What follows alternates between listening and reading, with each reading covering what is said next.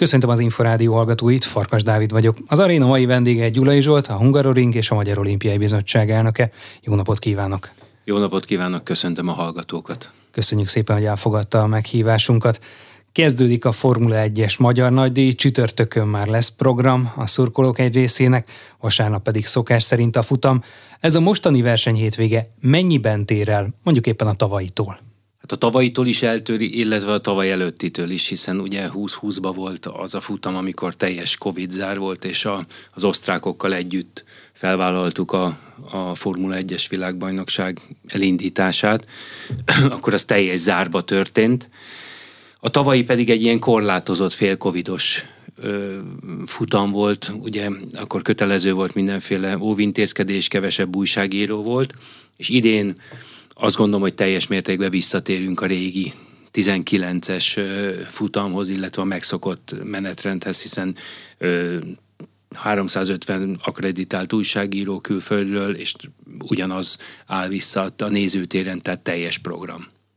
Arról már tavasszal beszámoltak, hogy a vasárnapi futamra nincsen jegy. Péntekre és szombatra lehet még belépőt kapni? Korlátozott számban sétálójegyet, igen, de egyébként senki nem hiszi el, tehát megnövekedett az én forgalmam is, de, de gyakorlatilag elképzelhetetlen volt eddig az, hogy már áprilisban elfogytak a, a, a bérletek, a szupergoldok és a, az ülőhelyek. Ugye építettünk öt új lelátót, az is pillanatokon belül elkelt, úgyhogy ha talán kétszer ennyi helyünk lenne a Hungaroringen, akkor az is elfogyott volna. Óriási akkor az érdeklődés. Hány külföldi szurkoló érkezett, illetve érkezik a napokban Magyarországra? Hogyan becsülték meg? Hát több tízezer, ez teljesen nyilvánvaló, hiszen vasárnap ugye teltház lesz, körülbelül százezer ember lesz kint, és most úgy látjuk, hogy pénteken is már 80%-os telítettség lesz.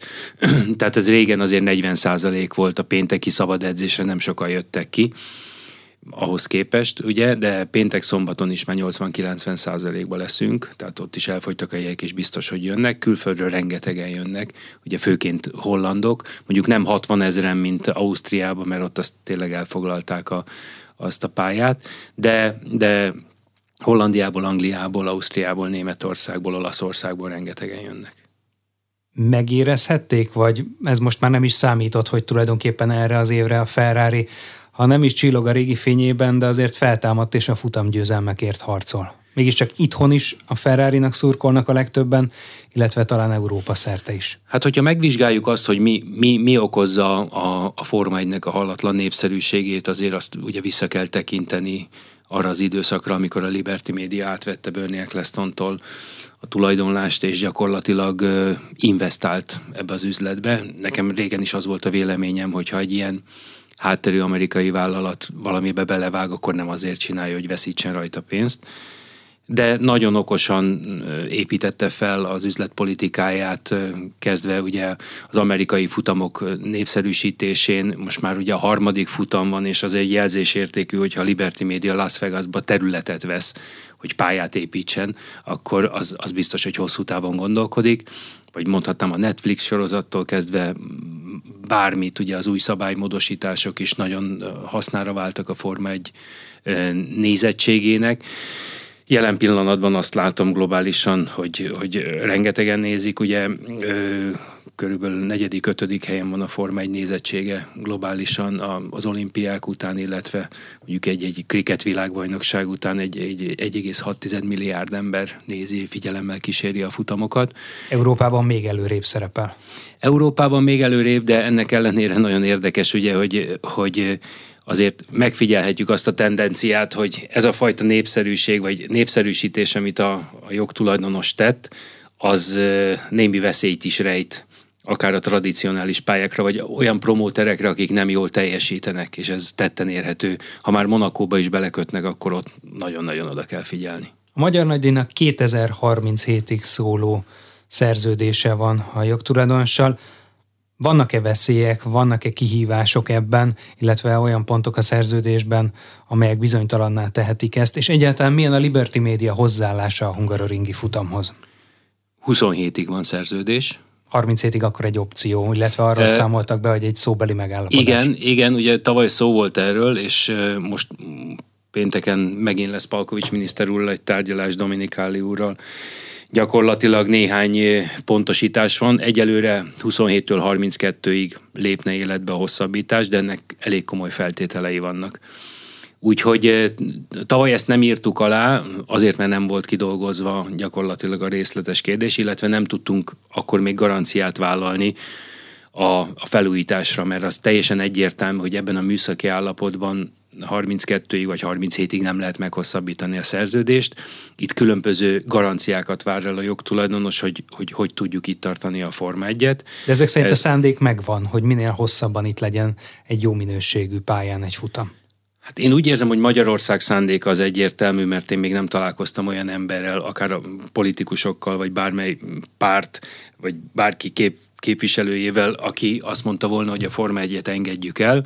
Ameddig ez így van, és megvan rá a politikai akarat, és azt gondolom, hogy ez nagyon-nagyon fontos, addig a Hungaroring Sport ZRT-nek kötelessége az, hogy természetesen jó futamokat rendezzen, és a adott körülményekhez képest próbáljon helytállni ezen az infrastruktúrán is de az tény, hogy én azt jeleztem, hogy, hogy 24-ig vállalható ezen az infrastruktúrán a biztonságos futamrendezés, mert tele vagyunk áram problémákkal, csőtörésekkel, ez 1985-ben lettek lefektetve ezek a közművek, a legnagyobb probléma nem a látványosság és a csilivili épületek, hanem a közművek állapota, ami a műszaki lebonyolítás, illetve a rendezésnek a, a műszaki hátterét nagyban elbizonytalanítja, és ezt, ezt, ez nagyon kockázatos.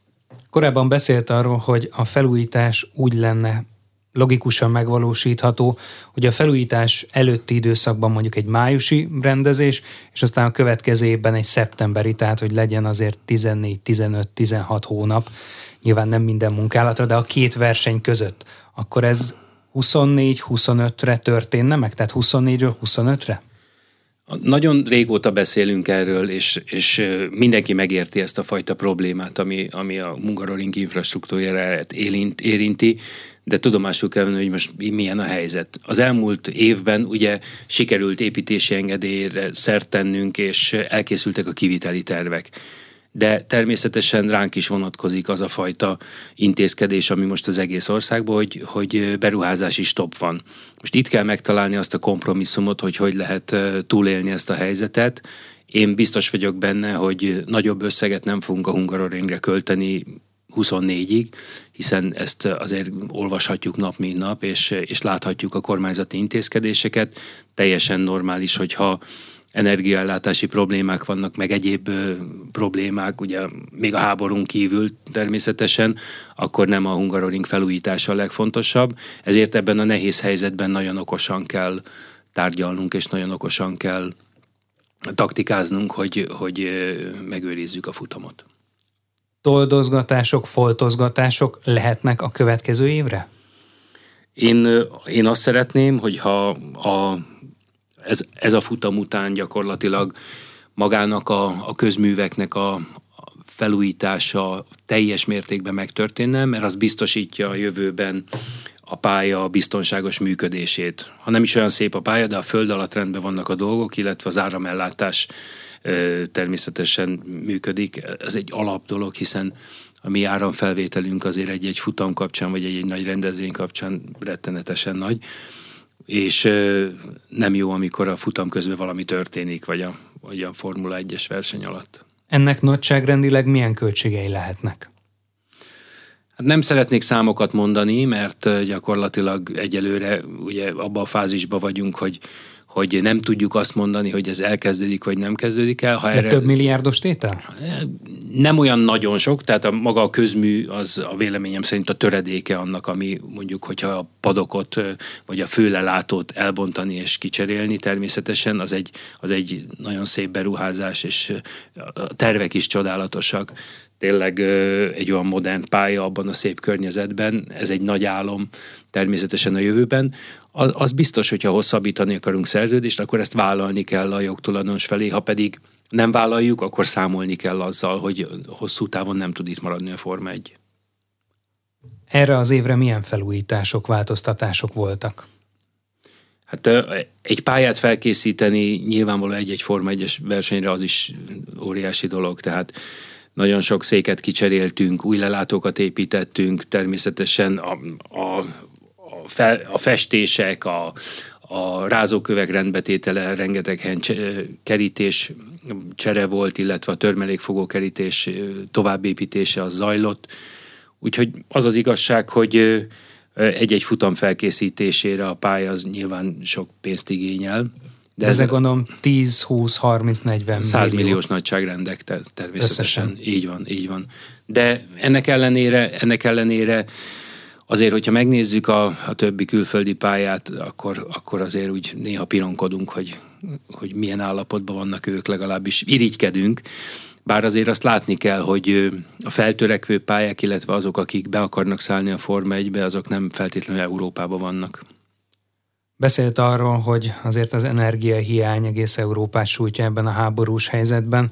Ugyanakkor még egy dologról talán érdemes néhány szót ejteni, a vízhiányról. Az elmúlt hetekben voltak bizonyos korlátozások a térségben, Magyaródnál, Kerepesnél. Ez megoldódott? Nem lesz ilyen probléma? Ilyet nem mondok, de imádkozunk, és a szolgáltatóval folyamatosan konzultálunk. Ez egy, ez egy élő probléma. Igen, amikor mondtuk, hogy nem mossák le a kamionokat, mert amikor megjön a 200 kamion, az szeretik a F1-esek, hogyha csillog, villog minden. Mondtuk, hogy kamion mosási stop van, akkor kerekre nyílt a szemük, és akkor megegyeztünk, hogy csak azokat a kamionokat mossák, amelyikek ott vannak a szem előtt. De sajnos ilyen dolgokkal kell számolni, de hogyha körülnézünk, vagy a környezetet nézzük, teljesen ki van égve a növényzet. Egy, egyébként ez a szárazság rengeteg dologra figyelmeztet minket, és mi is figyelmeztetnénk a kilátogató szurkolókat például az eldobott csikkekre, vagy a, ugye a, a tűzgyújtási tilalomra, mert elképesztően száraz a növényzet, vagy mondok valamit, ugye nagyon-nagyon oda kell figyelni a parkolókra, alacsonyra kell vágni a, a, a, az ottani növényzetet, hiszen az autók is belobbanthatják a tüzet, tehát rendkívül módon oda fogunk figyelni a hétvégén, és kérjük is a szurkolókat, hogy ők is tegyék ezt. A létesítmény területen egyébként van, ahol lehet dohányozni? Vannak kijelölt helyek, de a lelátókon semmiképpen, bár Ugye hallottam, hogy Ausztriában különböző atrocitások voltak, a 60 ezer holland az elengedte magát rendesen. Ott botrányos esetek is voltak, ne hallgassuk el. Így van, botrányos esetek, és ilyen módon előveszik a promótert, és amikor a promótert előveszik, akkor, akkor ez egy fegyőr a kezükbe. Nyilvánvaló, hogy hát itt botrányok vannak, és nem tudják a rendet tartani. De mondhatnánk Barcelonát is, ahol viszont a parkolás és a kijutás és a bejutás és közlekedési káosz volt. Ott is a szőnyek szélére állították a promótereket, és nagyon komoly retorziók várhatók vagy esetleg azt mondják, hogy köszönjük szépen, van itt, aki kétszer ennyit fizet és elviszik a futamot. Hányan biztosítják egyébként a rendet a Hungaroringen és környékén ezen a mostani hétvégén? Hát a Hungaroring dolgozói létszáma 25, de ilyenkor megnövekszik 3500-ra, úgyhogy nagyon sok rendőr segíti a munkánkat, biztonsági szolgálat, és kiemelném tényleg a Pest megyei rendőrkapitánysággal való együttműködést, amelyik évek óta mintaszerű és mm, példamutató, ezt mindig megkapjuk dicséretként is. A rendőr kollégák tényleg maximálisan ismerik a területet, és annak ellenére, hogy, a, hogy az infrastruktúra olyan, amilyen, a, a leürítés, a pálya kiürítése és a forgalom eltelelése flottul megy. Tudom, hogy akik a dugóban ülnek, azt nem érzik, de, de ajánlanám egy-két tényleg olyan pálya meglátogatását, ahol ez óriási gond, de azt gondolom, hogy ezt nagyon sokszor szakértelemmel lehet pótolni és odafigyeléssel. A szurkolók többsége azért megtanulta már, hogy egy-egy ilyen rendezvényre idejében kell elindulni. Azzal, hogy most a futamon biztosan ház lesz, nagyjából százezer néző, azt jelenti, hogy még korábban induljanak majd el? Így van még korábban. Ez azért is ajánlatos, mert egyrészt ma már nem olyan, mint tíz évvel ezelőtt, nem csak a futamról beszélünk, hanem a nézőtéri programok nagyon színesek lesznek. Ugye beszéltünk arról, hogy visszatérnek, visszatérünk a Covid előtti időszakba, és gyakorlatilag tényleg a, a kerékcserétől kezdve a szimulátorokig, a DJ, a színpad, minden olyan rendezvény, olyan szórakozása a szurkolóknak most biztosítva lesz, amelyel kitöltik azt az időt, amíg jön a futam vagy a, betét futamok. Úgyhogy biztos, hogy nagyon korán kell kijönni és időben. Van-e valamiféle korlátozás, szabály vagy elvárás a koronavírus járvány miatt? Itthon ugye hivatalosan maximum ajánlás van, hogy aki félti az egészségét, az viseljen maszkot. A Hungaroringen van bármiféle, van-e bármiféle szabály? Korlátozás nincs, az FIA sem vezetett be, tehát én úgy érzem, ezt most még megúsztuk, bár ugye a számok felfelé mennek, aggódtunk is, de szerintem itt most ez jogosan nincs korlátozva. Aki nyilván úgy érzi, hogy, hogy vigyázz jobban az egészségére, az viselhet maszkot. Egész jó időnek néz ki, talán a hétvégén talán nem lesz akkora hőség. Cserébe viszont lehet eső. Bár szombaton, szombaton igen, szombaton kérdéses, ugye, hogy a időfutamon mi lesz, mert zivatarokat mondanak ezért veszélybe is került a Balaton átevezés a Kajakkenu Szövetség rendezésében. Hát, ha egy héttel elhalasztják, és akkor én is meg tudom tenni majd. Ezt ugye egyelőre órára belőni nem lehet, tehát azt nem tudhatják a meteorológusok szerdán, hogy mondjuk szombaton délután egykor vagy ötkor jön egy felhőszakadás, de az biztos, hogy szombatra egy nagyobb lehűlést ígérnek. Péntekre viszont még forróságot, tehát a csapatoknak és a nézőknek is más-más időjárási viszonyokra kell készülniük a teljes futam hétvégén. Igen, nagyon-nagyon. Tegnap is ugye elkezdtünk pakolni, és elkezdett esni az eső, pont a zivatar széle kapta el a pályát. Ilyenkor mindig nagyon drukkolunk, hogy essen, hiszen a felszáradt parkolók és mindenféle, ugye nagyon nagy por van, és nagyon jó lenne az ilyen eső, de viszont a sok eső, vagy a hirtelen lezúduló eső is óriási károkat tud okozni, mert volt már olyan például, hogy éjszaka lezúdult az eső, és akkor hajnalban a környékbeli gazdák mentették ki a parkoló autókat a, az ingoványos talajból, tehát bízunk benne, hogy olyan eső lesz, ami talán még érdekesebbé is teszi a, a futamot, vagy a időmérőt, de nem veszélyezteti a szurkolókat. Egy 8-10 fokos lehűlést minden esetre valószínűsítenek péntekhez képest a meteorológusok, ha megjön a hideg front délutánra. Szombat délutánra, és ugye nagyjából még vasárnapra is, bár akkor már nagyobb eséllyel lehet száraz futam, de még ezt sem jelentették ki, akkor is lehet akár eső kisebb. Így van, úgyhogy én, én bízom benne, hogy nem lesz túl nagy hőség, bár, bár ugye az is tud érdekes futamokat generálni. De én bízom bennem, mert az elmúlt években tényleg mindig meglepő eredmény született, tehát nem biztos, hogy mindig a papírforma érvényesül, és, és ezáltal lesz egy pálya érdekes, hogy nem mindig a papírforma lesz. Az elmúlt hónapokban nem csak a magyar, gyakorlatilag majdnem minden európai ország, sőt Európán kívüli ország gazdaságában is meghatározó volt az infláció szerepe. A Hungaroringre hogyan hatott ez a mostani magas és folyamatosan növekvő inflációs ráta? Hát a, nyilván, mivel a jegybevétel, illetve a Hungaroring bevétele 80%-ba a Forma egy jegybevétele, ilyen formában, mivel az euróban van, a, ilyenkor az árfolyam az jót tesz. Mondjuk a jogdíjat kifizetni dollárban, az, az természetesen rossz, mert amikor valaki évelején számol egy 296-os dollárra, és abból 399 lesz, mire kifizeti, az ki lehet számolni, hogy ennél a jogdíjnál az mekkora különbség. Ez természetesen kiüti egymást a két dolog, de a, én inkább a, a növekvő energiárakra hívnám fel a figyelmet, mert, mert az, az azért elgondolkodtató, hogy a jövőben hogy üzemeltetsz egy pályát. Mert hogyha egész évben ezek az energiárak lesznek, illetve azoknak a szolgáltatósoknak az árai mennek fel, természetesen a bérek és az ehhez kapcsolódó szolgáltatási árak, akkor át kell gondolni, hogy hány napot üzemeltetsz egy ilyen sportinfrastruktúrát, mert lehet, hogy majd vissza kell térni ahhoz a gyakorlathoz, hogy kinyitod egy hónapra a, a Forma egy idejére, és akkor utána pedig, utána pedig nem üzelteted, és nem, nem megy, de ez egy nagyon kockázatos történet, hiszen ugye mi azért vagyunk, hogy nemzetközi versenyeket hozzunk, Európa bajnoki, világbajnoki futamokat. De és vannak pénzügyileg... privát rendezvények is. Uh, igen, azok a legköltséghatékonyabbak a privát rendezvények természetesen, mert egy klubrendezvény, privát rendezvény, a, a bérlő kifizeti a, a rezsiárakat, a, a, a szolgáltatást, és hogy mondjam, nem von nagy költséget maguk után. De ezt a jövőben nagyon át kell gondolni, mert egy ilyen, egy ilyen nagy sportlétesítményt gazdaságosan üzemeltetni nagyon nehéz nyilván. Felrúgta egyébként azzal együtt is a költségvetést, ez az infláció és ez a gazdasági helyzet, hogy és az energia hiány, illetve energiaigény, hogy azt mondta, hogy nagyjából kiegyenlíti egymást a jegyeladásból származó bevétel, illetve a jogdíj.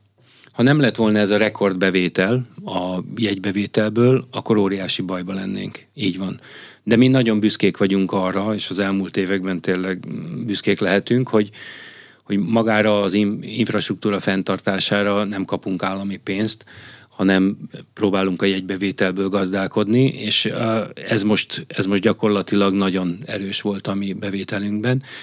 De, de, de az biztos, hogy a növekvő költségek miatt nagyon át kell gondolni a jövőt. Jövőre jóval drágábbak lesznek a jegyek? Nem, nem növelünk jegyárakat. Nem lesz annyi a különbség, hogy online leszünk a hétfőtől már, mert az a tapasztalat, és ugye az osztrákokkal is beszéltünk, hogy amint kinyitottak a futam után, a jegyek nagy százaléka elkelt. Annyit teszünk, hogy nem lesz elővételi kedvezmény, hanem rögtön normális árakkal megyünk. Vegyük sorra, milyen programok várják a szurkolókat csütörtöktől vasárnapig? Hát csütörtökön visszatérünk a hagyományos autogram sessionre. Gyakorlatilag ugye lesz egy box utca látogatás, a 4000 legszerencsésebbnek külön jegyet tudtak váltani, az óriási érdeklődés volt, és ez egy óriási káoszt is okozott annak idején, tehát nagyon korlátozott számban lehet. Látogatni csütörtökön, akkor már vannak programok, illetve hát pénteken szabad edzés, és akkor a nézőtéri programok, amelyek nagyon változatosak, és nem is tudnám az összeset felsorolni természetesen, de minden olyan dolog, ami, ami hozzátartozik a Formula 1-hez, az, az ott lesz a, a Super Gold mögött, illetve a Silver lelátók mögött. Én szerintem tényleg élvezni fogják, akik kilátogatnak akár már pénteken is. A legfontosabb események mindig délután lesznek, ugye némileg változott az időrend, délelőtti szabad edzés már nincsen, tehát például pénteken kettőkor, szombaton egy órakor kezdődik majd a program a vasárnapi futam kezdése pedig a szokott három óra, ez nem változott, de ugye vannak betét futamok és különféle egyéb kisebb versenyek is, amelyek szórakoztatják a nézőket a Formula 1-es sztárok érkezése előtt.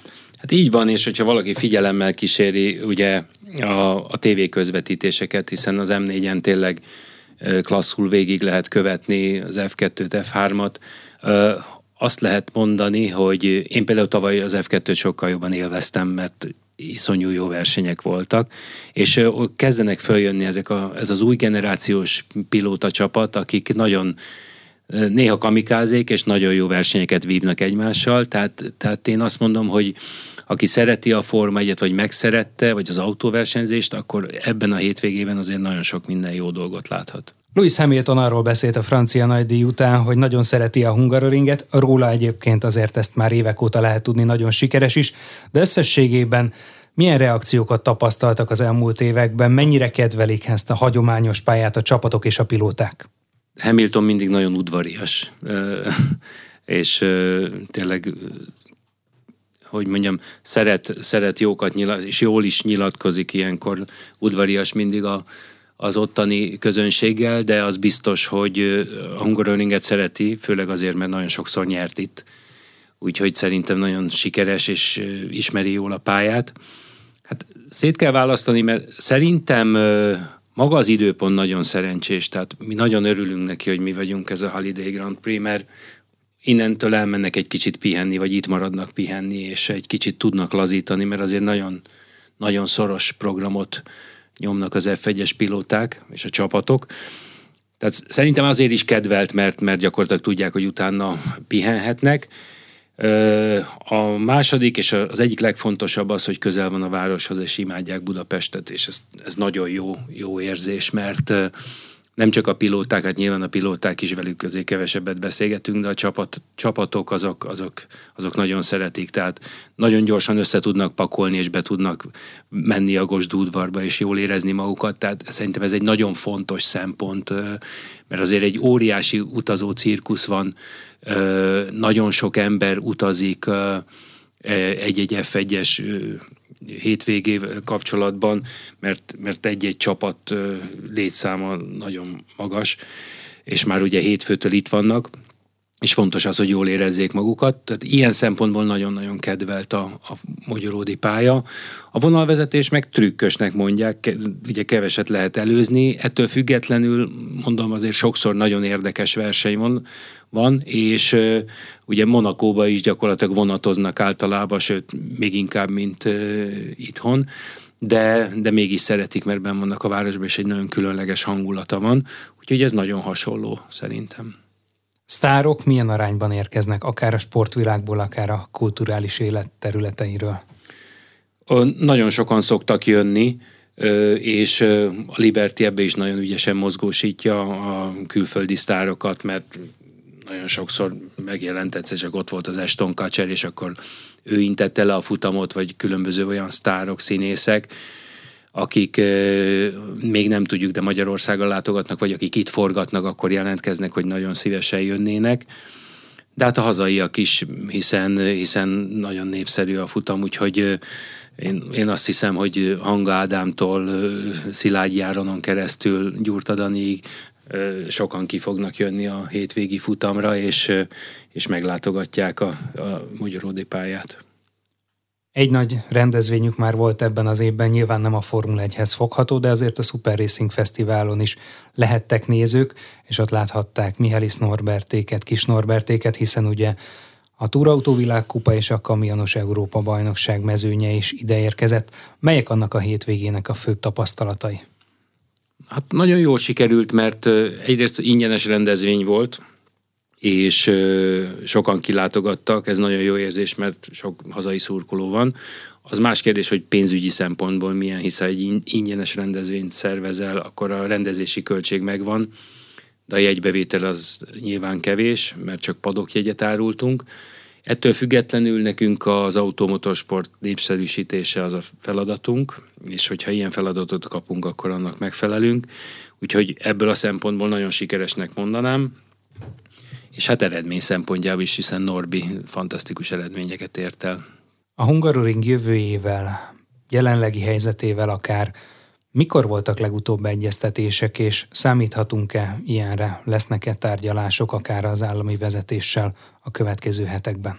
Igen, az elmúlt 12 évben sokszor alakult át a struktúra, és idén is gyakorlatilag egy másik minisztériumhoz kerültünk. Ezt úgy kell elképzelni, hogy a, a Hungaroring Sport ZRT felett a tulajdonosi jogokat jelen pillanatban a Technológiai és Ipari Minisztérium gyakorolja Palkovics miniszter úr vezetésével. Azelőtt az MVTN nem gyakorolta a tulajdonosi jogokat, ahol Máger Andrea volt a mi tulajdonosunk, és ez most ugye a, a nyár folyamán átkerült a teamhez. Ilyen formában új miniszterünk van, és gyakorlatilag új struktúra is kezdődik a mi életünkben. Ezt most tanuljuk, és remélhetőleg ősszel beáll az új rendszer.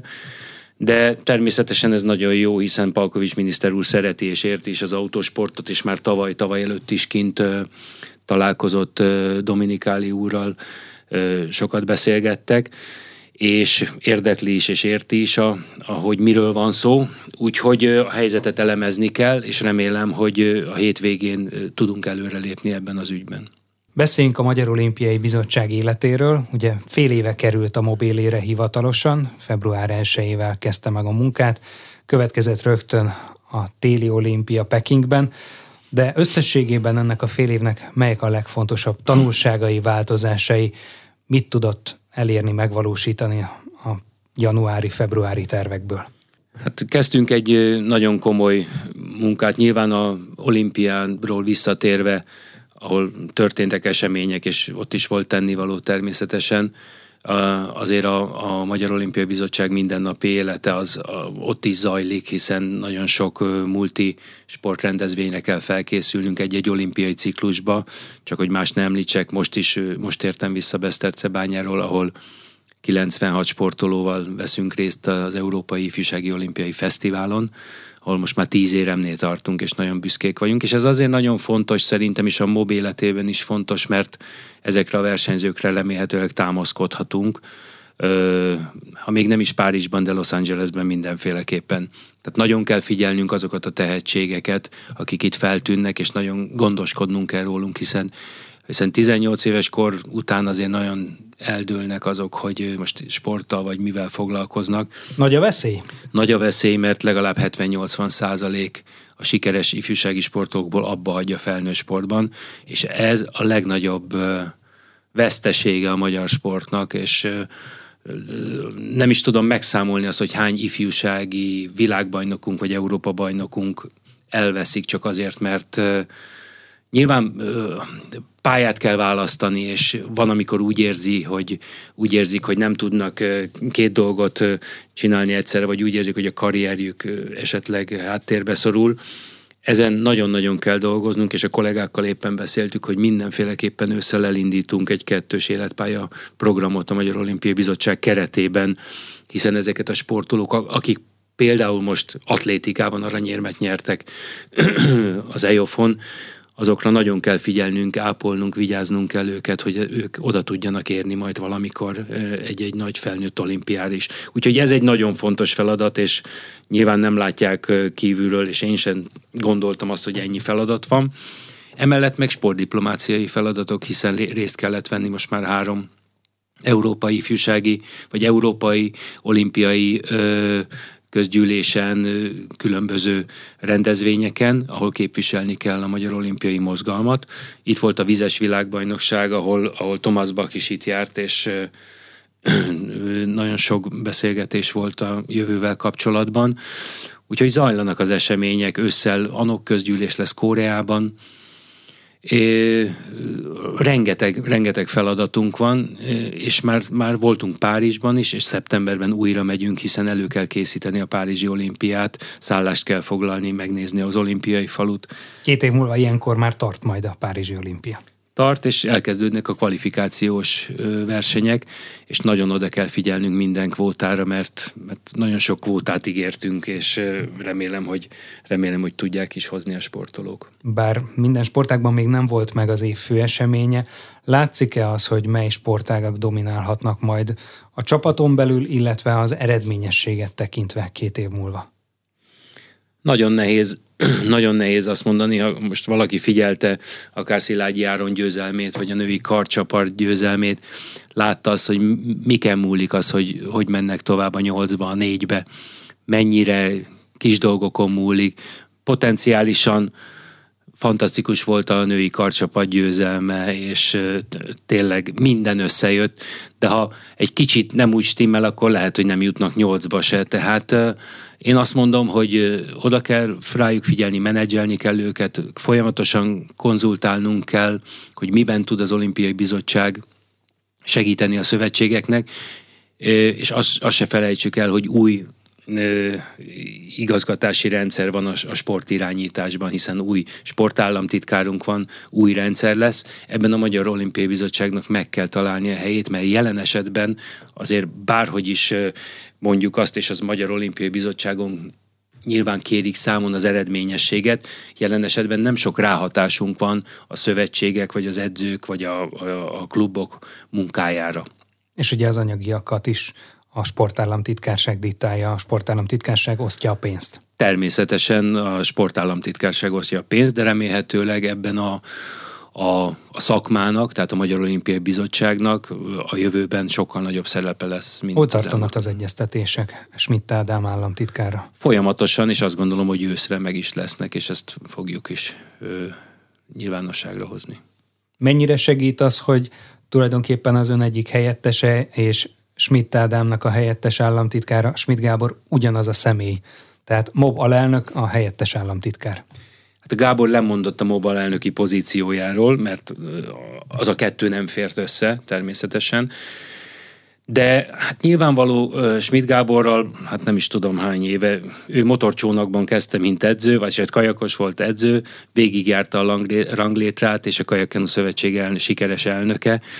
Úgyhogy azt gondolom, hogy ő abszolút jól képviseli a szakmát, és értés tudja. Ráadásul ugye a Mobal elnöke is volt nagyon hosszú ideig. Hát de Ádámról is csak tényleg azt tudom mondani, hogy nagyon alázatosan és nagyon jól ismeri a sport minden szegletét. Én azt gondolom, hogy bízom benne, hogy egy nagyon hatékony rendszer tudunk kialakítani, de ez még mindig nem garancia arra, hogy Párizsba tíz aranyérmet fogunk nyerni. Tehát azt kell megérteni, hogy ez, ez nagyon nehéz azt mondani az edzőnek egy olimpiai bizottságban vagy egy sportállamtitkárságról, hogy most hogy most milyen edzést végeztessen el a versenyzővel.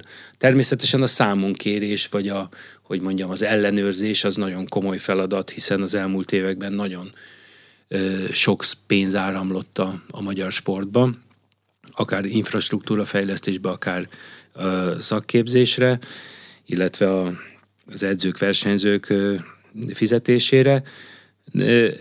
Ezt kell megvizsgálni, hogy ezek a pénzek hatékonyan és jól lettek elköltve természetesen. Ami az alelnöki posztot illeti, mikor lesz meg Schmidt Gábor utódja a mobban? Ugye az új közgyűlés, amely meg fog alakulni, most már az emelt létszámú közgyűlés, ahol a delegáló szervezetek is tudnak képviseltetni, tudják képviseltetni magukat, az október-novemberre lesz az új közgyűlés, és akkor nyilván a közgyűlés megválaszt egy új alelnököt. A jelenlegi elnökségből, vagy akár egy másik tagot? A tagságból bárki ö, azt mondhatja, hogy ő szeretne alelnök lenni mikor indulhat a pályázási folyamat. Egyébként én nem találtam a hírek között Schmidt Gábor lemondását, gondolom ez akkor a, az államtitkári, helyettes államtitkári kinevezés. Én kaptam tőle levelet, úgyhogy meg tudom erősíteni. Csak a hírekben nem került igen, be ez igen, az információ. Igen. Mindenesetre akkor folytak erről valamiféle előzetes tárgyalások, vagy ilyenkor bárki pályázhat? Hogyan működik ez? Bárki, természetesen. Ez Tagságból. a, a tagság, így van, tehát a Magyar Olimpiai Bizottságban választott tisztségviselők vannak, és ez, ez jó dolog, mert ha bárki úgy érzi, hogy hogy pályázhat, vagy pályázik, akkor, akkor nyugodtan is a tagság el tudja dönteni, van annyira bölcs. Hogyan kezelik itthon a Magyar Olimpiai Bizottságban azokat a sztársportolókat, akiken, hát ha nem is áll vagy bukik, de majdnem a magyar sport olimpiai eredményessége. Van azért néhány ezekben az években Milák Kristóf az úszósportban egyértelműen domináns, de az olimpiai játékokon is Tokióban egy arany és egy ezüstérmet szerzett. Kozák Danuta olimpiákon keresztül szállította az eredményeket az elmúlt, most már mondhatjuk azt, hogy csak nem másfél évtizedben, és Szilágyi Áron is egymás után három olimpiai aranyérmet szerzett egyéniben. De említhetnénk másokat is. Én azt gondolom, hogy Magyarország nagyon jól kezeli, nagyon, nagyon jól bánik az olimpiai sportolókkal, a sztárjainkkal. Nem csak azért mondom, mert ugye a világon szinte egyedülálló, nagyon jó hogy mondjam, olyan ösztöndíj rendszerünk van, amely gondoskodik akár ugye a, a, az érmesekről 35 év után olimpiai járadék jár, az edzőinkről is gondoskodunk, és ma már, ma már azt gondolom, hogy nem edző kiáramlás van, hanem inkább akár olyan sportágakból, ahol nem vagyunk annyira eredményesek, külföldi edzők is jönnek, és átadják a tapasztalataikat, ez egy jó dolog, de én azt gondolom, hogy az olimpiai bizottság jelen pillanatban, hogy mondjam, nagyon-nagyon megbecsüli természetesen, hiszen ma az olimpiai bizottságnak az a feladata, hogy kiutaztassa a, az olimpiára, vagy az egyéb multisport eseményre a sportolóit, és ott kellő hogy mondjam, biztosítsa az ottani részvételt ilyen formában, de például az Olympic Day-en nagyon, nagyon jó volt a, a visszajelzés, hiszen nagyon sokan részt vettünk. Az olimpiai eszmét én azt látom, hogy nem, már nem csak az idősek szeretik ápolni, és ez nagyon jól esik nekik, hogy ilyen összetartások vannak, hanem most már a, a fiatalabb korosztály is bevonódik. De például most voltunk ugye a Müncheni olimpia 50 éves évfordulóján kint Münchenbe az ottani érmesekkel, rettentő jó volt látni, vagy köztük lenni, hogy fölidézték az 50 évvel ezelőtti sikereket, vagy éppen ugye az a borzalmas terrortámadást, a ott ami történt Münchenbe, visszaemlékezni ezekre a dolgokra, és bejárni azokat a helyszíneket, ahol voltak. Én azt gondolom, hogy ezek a sportolók nagyon megbecsülik ezeket a pillanatokat. A Magyar Olimpiai Bizottságnak kell-e, lehet-e, érdemese különbséget tenni egy átlagos olimpikon, aki mondjuk az első vagy a második olimpiájára készül, de nem éremesies, és mondjuk egy sztársportoló, egy egyéni sztársportoló között. Mi a filozófiája ebben? Nekem az a filozófiám, hogy aki, aki, ahogy mondtam is az EOFon is, amikor az esküt mondták a, a versenyzők, hogy, hogy most innentől bekerültek az olimpiai családba. Nekünk az olimpiai családban mindenki nagyon-nagyon fontos. A, a kilenc, mind a 96 sportoló, aki, aki letette az esküt, felvette a szerelést és elindult a Beszterdecelbányai Ejofra, azok képviselik Magyarországot, és számunkra mindegyik fontos, mindenkinek az eredménye rettentően fontos. Úgyhogy én azt gondolom, hogy aki az olimpiai család tagja, függetlenül attól, hogy sokszoros aranyérmes, vagy, vagy, vagy még döntőbe se jutott, az, az rettentően hozzátesz a magyar sport eredményességéhez, sikeréhez, és egymást is így kezelik. Kajakkenuban szűkítés történt. Tokió után a gyorsasági olimpiai számok 12-ről 10-re csökkentek, ugye az önsportágáról van szó. Hogyan fogadta ezeket a változásokat, és mit vár, mennyire közelíthető meg a mostani időszak legeredményesebb olimpiai sportágában az egy évvel ezelőtti sorozat, vagy akár a korábbi sikersorozat két év múlva Párizsban? Nagyon nehéz a kérdés. Én voltam az, aki már kezdettől fogva nagyon-nagyon mérges volt azért, hogy a kajakkenu az ICF, a Nemzetközi Kajakkenu Szövetség ennyiszer változtatja a, a számokat, cserélgeti, nem volt egyértelmű, és olyan számokat rak be, amely nem igazán képviseli, vagy nem igazán mutatja meg egy-egy országnak az erősségét az adott sportágból. Most gondolok itt az, hogy nem 1004-es van, hanem 504-es.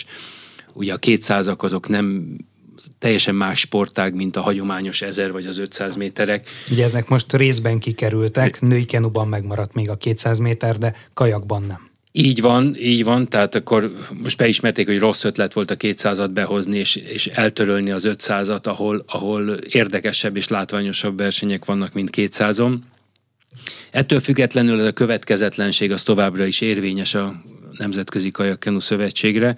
Ilyen formában az erős kajakkenu nemzetek szerintem rosszul járnak, és én egy kicsit agódom, hát nem annyira, mert azt látom, hogy mondjuk Kopasz Bálint természetesen nagyon jó formában van, de például nálunk a lányoknál, ugye, ahol hagyományosan például a négyes, most már három olimpiát nyertünk, azt folyamatosan, ott azért őrségváltás van, meglátjuk, hogy a akik most pihennek, hogy tudnak visszajönni. Mert hogy az összes tokiói olimpikon kihagyta a női kajakban a mostani versenyszezont. Igen, nem könnyű kihagyni egy évet és aztán visszajönni, ezt Csipes Tamiéknak is mondtam.